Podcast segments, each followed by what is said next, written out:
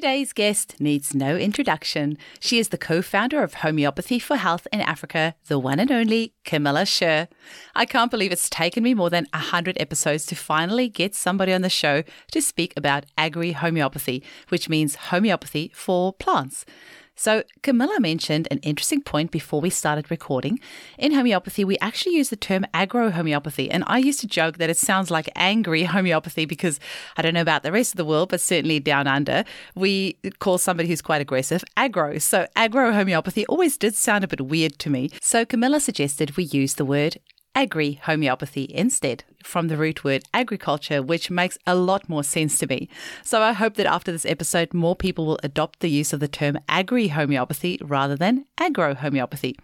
Now, best news of all, Camilla has an agri homeopathy course starting on 16 October 2022, which is open to anyone. And the link to register is in the show notes. So this episode will go live on the 14th of October. So you've got a couple of days before the course starts. So make sure you hop onto it.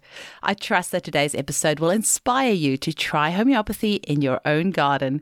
You can find out more about Camilla at www.homeopathyforhealthinafrica.org Thanks for listening.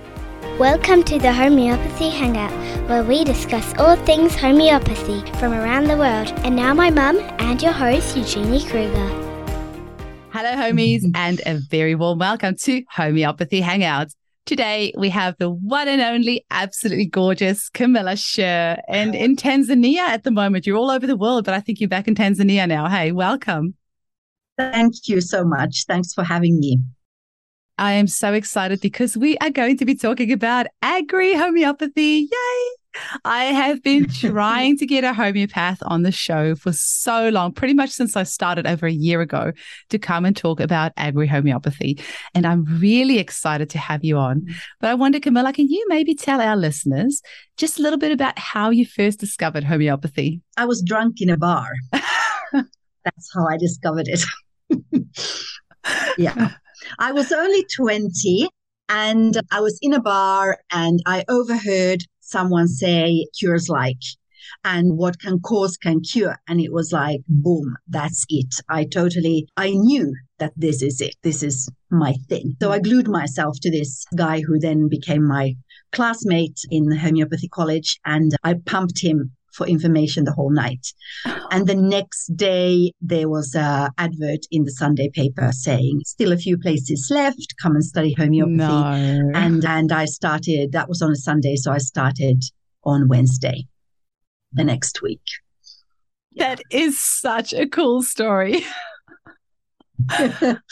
Obviously yeah. meant to be. And then how did you get interested in agri homeopathy? That's something that developed over the years. So when I was a student, I was using just arnica for my plants for repotting and stuff like that and damage to the plants. And I saw that works. But apart from that, I had no idea of what to give. And in this was like back in 1993 four, there was no such thing as no one talked about it and no mm. one did it.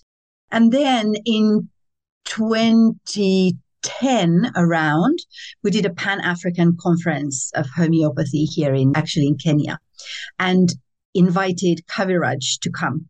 And he did. I just sat with him and spoke with him and he sold me a million bottles of remedies and I started using it then. And then a coffee farm, a local coffee farm here in Tanzania was converting from conventional to organic. Mm. And the farmer is German. So she was like, Hey, I want you guys to come and help me with homeopathy because the transition period is very tricky. Mm. So I said, look, I, don't know if I can. I don't know. I don't know enough. I know that people do this, but I don't know that I can do it. She said, oh, we'll figure it out as we go along. And we did. So the, for the past 10 years, we've been doing that with great results, amazing results. And also there were a couple of years in between in Israel. So I was treating an organic farm there and my own garden, which I created from scratch. There's a lot of trial and error and there's a lot of there's been a lot of notebooks of dates and problem, question mark. What's wrong with this plant? Why is it so pale? Why, what's going on? Is it a deficiency? Does it have a disease? Is this a fungus? Is this a trying remedies, trying different approaches, different methodologies, different ways of thinking about how to treat the plant. Mm-hmm. Because obviously the problem is that plants don't talk. So people can talk and they can say, I feel hot, I feel cold, I have mm. pain, I'm blah, blah, blah, whatever.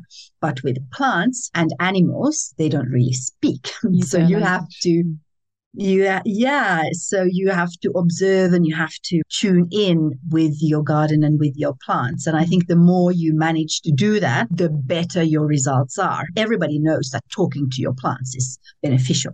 Even the biggest skeptics know that you must talk to your plants. Absolutely. to, yeah, to keep them happy. So I've seen some photos of you on Facebook with like massive tomatoes and all sorts of really beautiful, healthy plants. So whatever you're doing is obviously working. Some of it is working and some of it isn't. So sometimes it is, like I said, it's trial and error. So, mm. you know, like with humans, you don't always hit jackpot after the first consultation. So it's very similar with plants. So sometimes you have to go, okay, did my plant get too much water? And then you give a remedy for waterlogging, for example. Mm. And then you go, no, actually, it doesn't, it's not making any difference. Maybe it's something else and then you try a different approach. So some of it is dead easy and no brainer, and some of it is much harder. Now, I can hear some of your chickens in the background there, and you said you've got some guinea fowl as well for our lovely listeners. They will probably be enjoying this.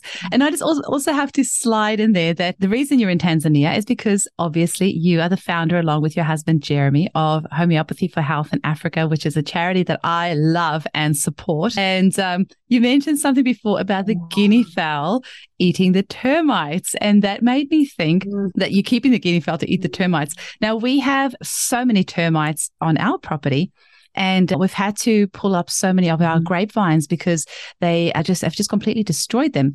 And I think I mm. read once, I haven't used it yet, that the homeopathic remedy camphor can be really good for termites as well, apparently. Yeah. Give, give it a go.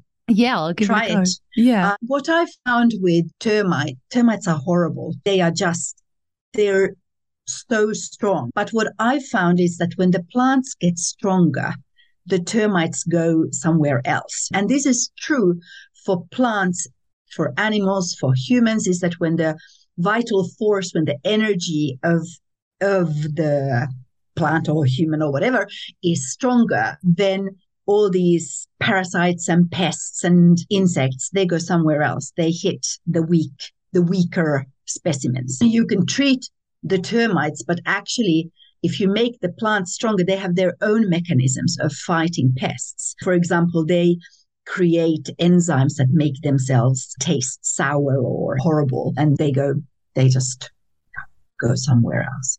Because homeopathic insecticides don't kill the pests. The balance in the garden is very delicate. You can't just you can't just kill something off. Mm. It doesn't work. It's better that there's because everything has a purpose. It's a it's all about sort of harmony of how things mm. live together in a coexistence without munching away all of your. I can see how they would serve their purpose because in the spaces where they had made all the holes in our grapevines, there were all these ants that were in there. So I thought it was interesting that they're actually making ends up making these homes probably not on purpose for the ants, but the ants are quite happy about all of that. Now, recently, yeah, exactly. So yeah, like you were saying, it's just all a balance. It all is interweaved with each other, right? Eh? Exactly. And a lot of people say, How can I get rid of my ants? But it's very seldom about the ants. The ants come as a secondary thing. So, like you said, the termites pave the way for them. For mm. example, aphids, they secrete this honey, really delicious stuff, so that the ants they come and eat that. So, you have to look beyond. You know, the ants are just a symptom. Just like in human beings, a fever is just a symptom. It's not the real cause of the disease. So if we just get rid of the symptom without looking at what's happening on a larger scale, what's causing it, mm. we're simply suppressing. And the same goes for the garden.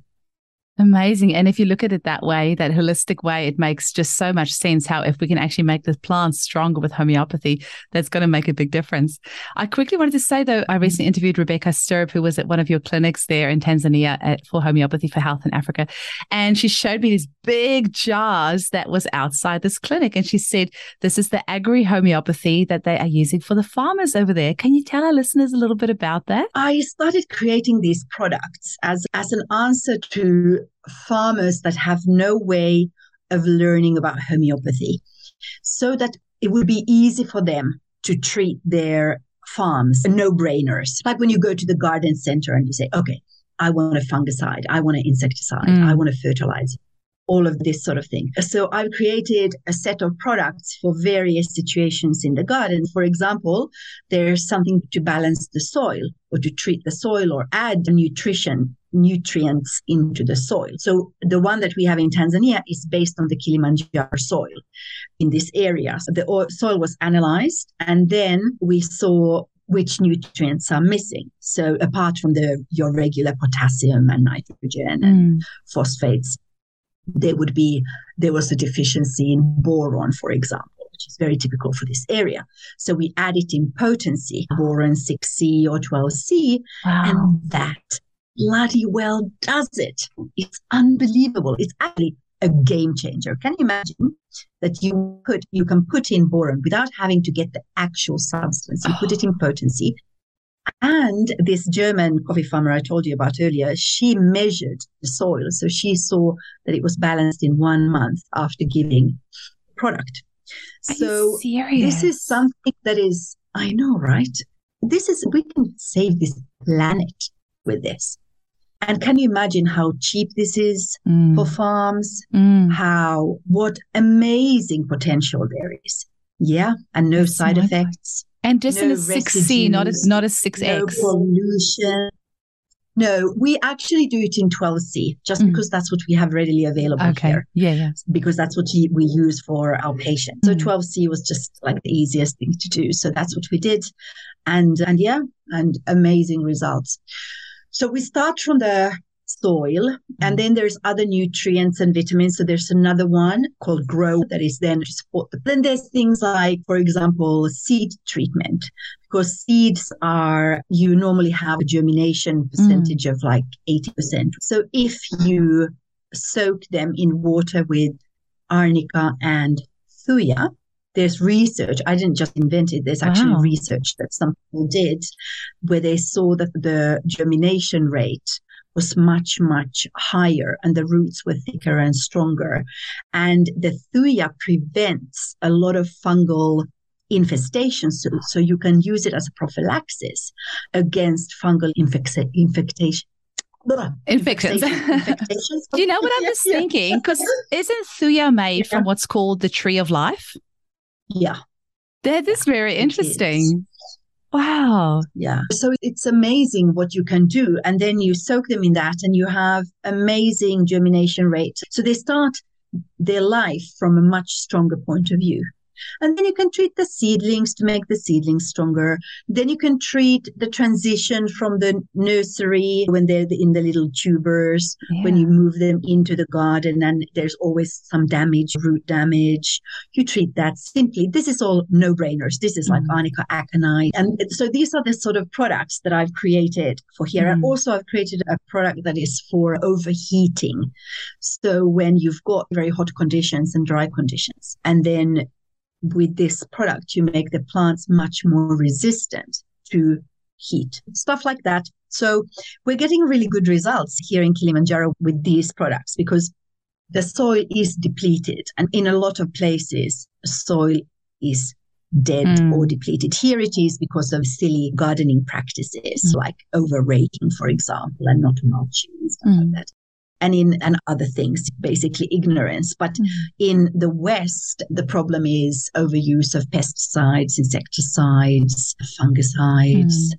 fertilizers and very much like yes mm. and very much like with the human body the soil is it's reached its end with these sort of treatments because it's you're killing the soil you're over treating it you're your same thing as overuse of antibiotics. Mm-hmm. Our bodies are compromised by all of this. Our gut flora is killed by antibiotics. And I feel mm. like with the soil, it reflects this trend that has been happening with humans as well. It looked about 50 years ago, it looked like antibiotics were the beginning and end of all medicine because mm. it was like mm. the miracle cure for everything. And it was very similar for farms, mm. what they were using for farms and for the soil and for the plants. And now we've hit a point, both in human health and soil health, where these methods aren't working anymore. They're not working and they are also causing in intense damage. Makes sense because we are what we eat. And if we're eating from sick soils, that's not going to help us, which is going to make us more sick. And then we have antibiotics and antibiotics. It just all ends up in our waterways, which ends up on the plants, which we just reinfect each other. The, we're making each other sick. Yeah. Exactly. And that's in fact a concept that has become increasingly popular. It's called One Health where it's a movement of recognizing the fact that we are obviously it's not a it's a no-brainer but it's become a thing finally where we say mm-hmm. okay we all affect each other. The animal health with the plant health with mm-hmm. human health it's all it's all interlinked. Mm, it is. Absolutely. And that's where homeopathy is so powerful because we can help the animals with homeopathy. We can help the people. We can help the water. We can help the plants. And uh, yeah, amazing. What sort of things have you? One, yeah. I had one patient who was like, What? You're giving the same remedy for my dog as you're giving to my daughter. so it's funny. Yeah. Absolutely. And so often the humans do need the same remedy as the animals. so I'll never forget Sometimes, this one lady yeah. I prescribed arsenicum for. And then she burst out laughing when I told her. And she said, I haven't told you this, but I took my dog to a homeopath last week and they prescribed arsenicum for the dog. like, exactly. Yeah. So mm-hmm. I wonder, Camilla, for our home prescribers, people might be listening to this podcast and this is the first time they've ever heard of agri homeopathy and how we can use it mm. for in the home.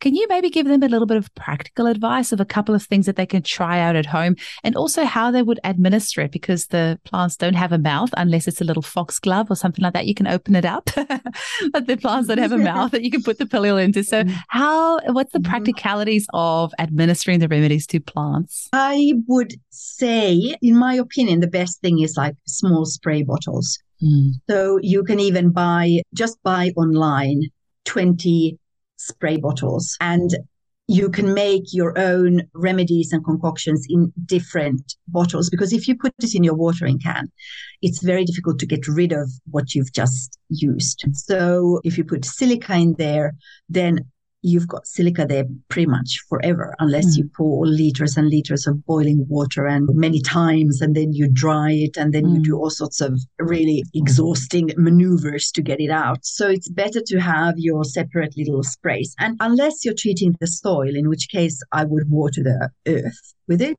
Mm. But a couple of sprays, squirts per plant is enough. Like you don't have to drench it in the homeopathic remedy. But do spray downwind and not on yourself. Okay. Otherwise, and you get a dose yourself. So, for example, if you had some from memory, coccinella, which is the remedy that's made from the ladybird, is good for treating aphids, right? So, if you had a little spray bottle of coccinella, and so you can spray that on your roses, and do you need to drench them in the liquid, or can you just spray lightly? And also, do you need to put some alcohol in there to preserve it, or can you just leave it in the water, like the water in their container indefinitely? First of all, coccinella is not the best for aphids. Okay. In my opinion. I'm not an expert. I just read that somewhere. Yeah, I know, but it never worked for me. But surely you can try it. Uh-huh. But uh, the remedy that is really fantastic for aphids is cimicifuga.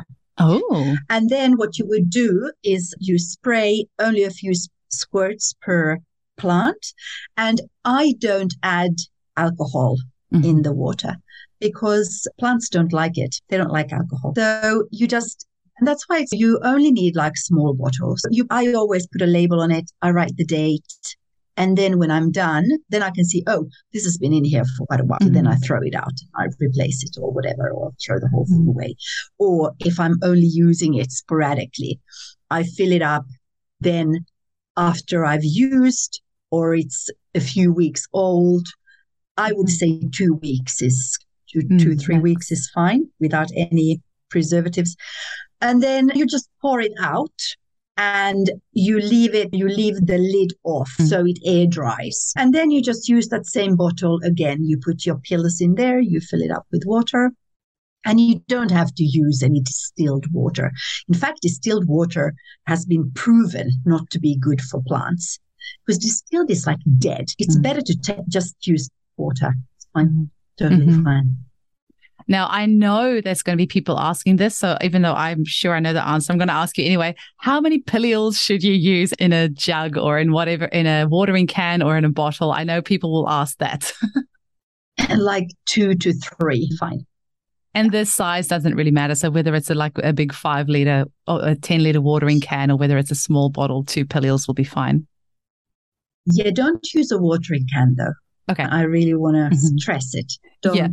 because you you ruin your watering can. So I wouldn't use if you're working on a farm, like my containers here in Tanzania, they are three liter containers. And in that, we have our remedies in liquid potencies and I use combinations of remedies. I have several remedies in those big canisters for here. So I put like a squirt in of each. So I would say five for three liters of each of your remedy. Then you give it a shake and then that three liters you can dilute one to 10. Okay. So you actually get enough for half an acre from three liters. But yeah, I'm starting a course in October about agri-homeopathy and there I'm going to be showing exactly how to do it and how to mm. dilute it and how to calculate because I've just worked with coffee farm. Mm-hmm. This is what we came to see that this is enough and this works. You don't need huge amounts of anything. Homeopathy is less is more. Absolutely. So let's talk a bit about the course. So it's on the October the 16th. It starts and it's through the Quest for Similimum. We're going to have the link for the course in the show notes. But can you tell our listeners a little bit more about how long the course is, exactly what you'll be covering? Can they get a recording of it afterwards? Is it all done live? All these things. So it's a series of five webinars, mm. and we're going to do it according to seasons. So we're going to start with the beginning of growing season. What do you want to do in spring? How do you treat the soil? How do you treat the mm. seeds? And then we go into seedlings, into planting, then into flowering, blooming, insect infestations, viral, bacterial, chronic infestations, how to differentiate between acute and chronic, how that reflects in what kind of approach you want to do.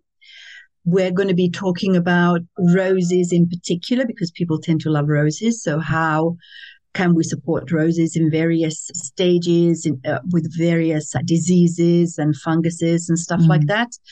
We're going to be talking about different approaches and methodologies so that people understand the difference between isopathy, homeopathy, acute and chronic, the philosophy of homeopathy behind it, mm-hmm. not just I have a problem, what remedy should I give? Because it's not like that. It's like it's the same as with humans. You have a migraine and you come to a homeopath and say, you know, what remedy must I take for migraines? Mm. Homeopathy is not like that. It's what kind of a migraine do you, what sets it off?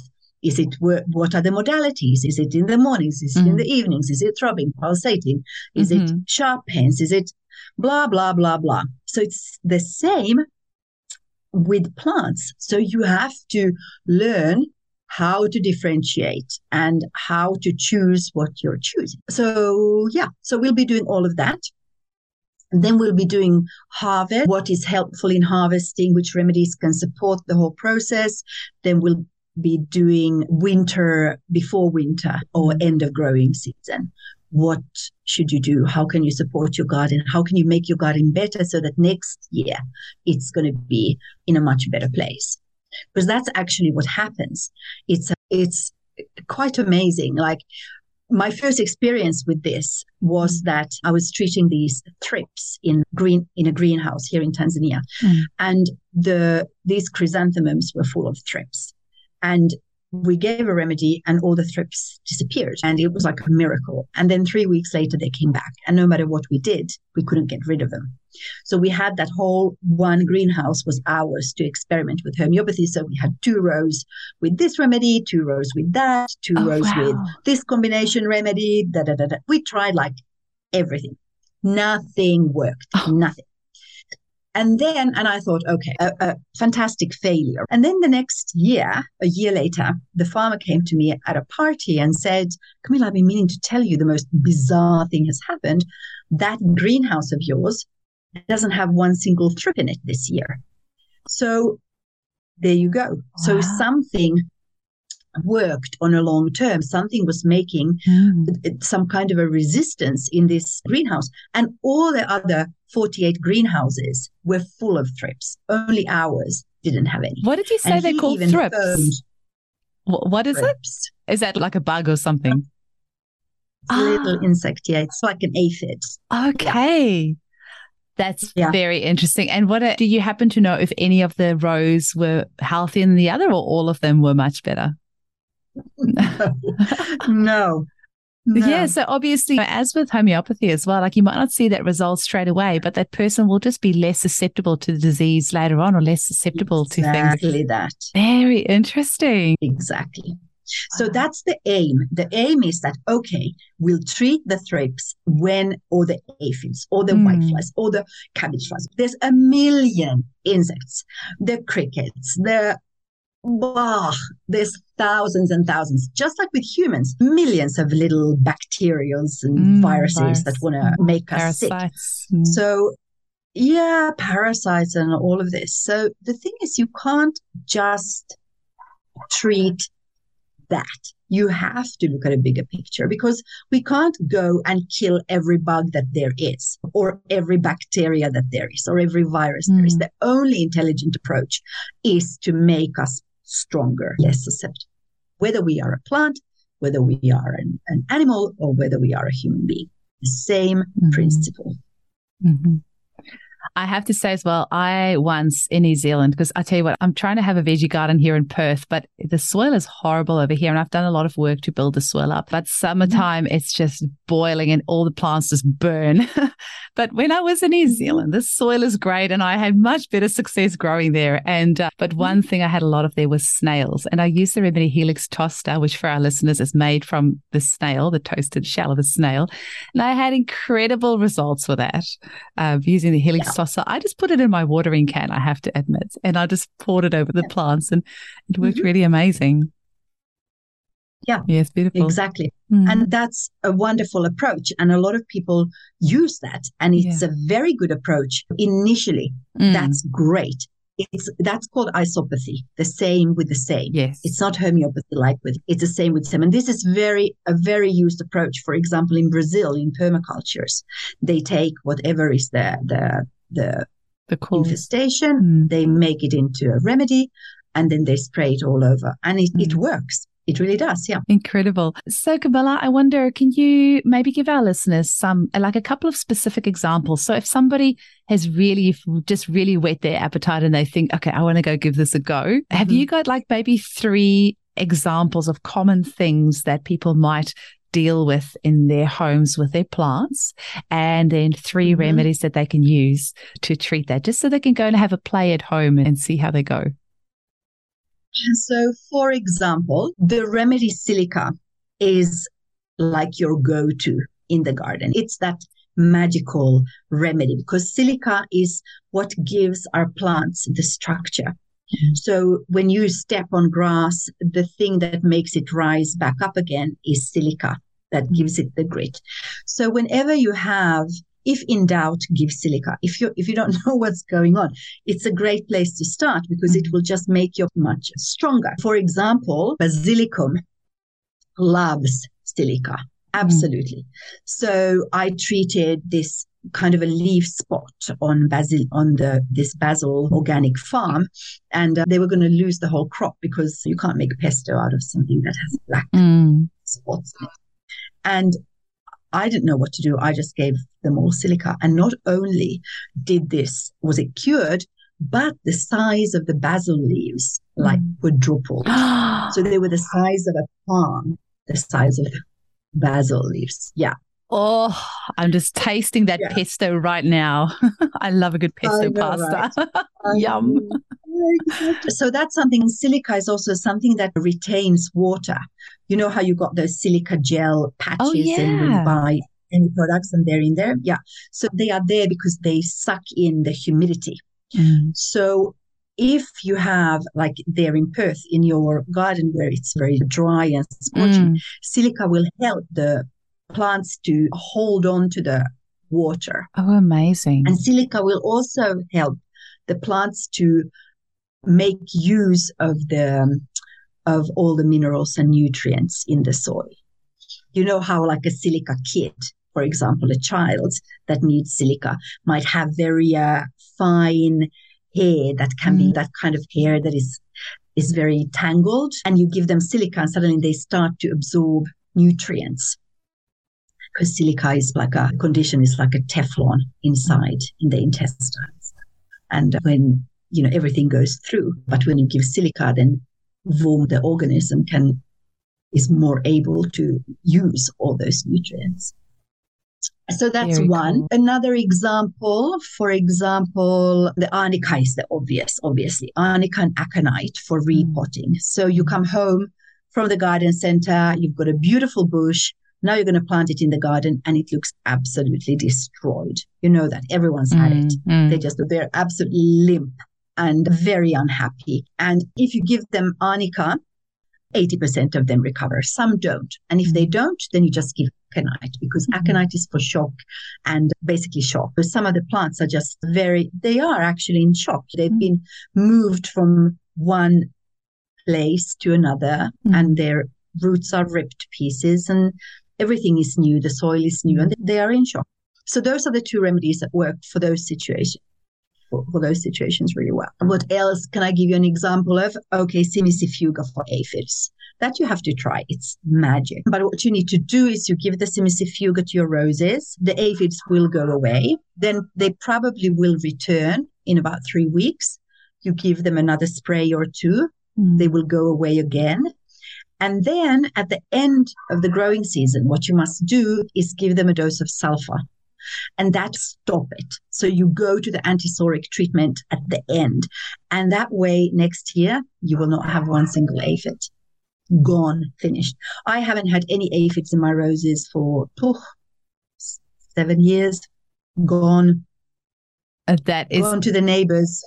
I don't know where they go. That's incredible. I can never remember if yeah. if you guys blue cohosh or black cohosh. I think it's black cohosh. Cimicifuga. Yeah. And is it, do you tend to, and this is what I, I, know people listening to this are going to ask, do you tend to use high potencies or low potencies? I know you, you said 12C, but for our listeners, if they don't have 12C at home, what sort of potencies do you tend to recommend? I recommend whatever you have, use it. Cool. There is no potency is such a thing that it's it's such an unknown thing. We only have guidelines. So my guideline to you would be use lower potencies when you're mixing several remedies together and mm. for example treating the soil. You want to use more material potencies. Mm. So you would I would still use over the Avogadro number. So I would mm-hmm go six or mm-hmm. above. Not necessarily though. I do use also six X and stuff. So uh, not necessarily, but lower potencies. Okay. And then if you have acute infestations, so just very much like in acute fevers, for example, in humans, mm-hmm. it's quite good to go high. It mm-hmm. will be the intensity is much stronger. It will snap it. It's very good. So if you have, a, for example, my mom, my mother's apple tree was completely infested with disgusting. It's a moth. It's a type of a moth that has these caterpillars that are white and slimy and they are like all together, like bundled up and they just come and they eat all the leaves and they secrete this white stuff that looks like spider webs. So you end up with a tree that looks like from a Halloween movie. Oh no. Horrible. They yeah, it's really bad. So my mom had that infestation, this beautiful old apple tree that was like the center of the garden. Mm. it cannot, this cannot happen to that apple tree. So she's Camilla, cure it now, right now. So I emailed, I sent Jeremy a message and I said, darling, any genius is very welcome right now. What are we going to do about this infestation? so he took the rubric delusions, snakes in and out around him, which is, of course, Lac caninum.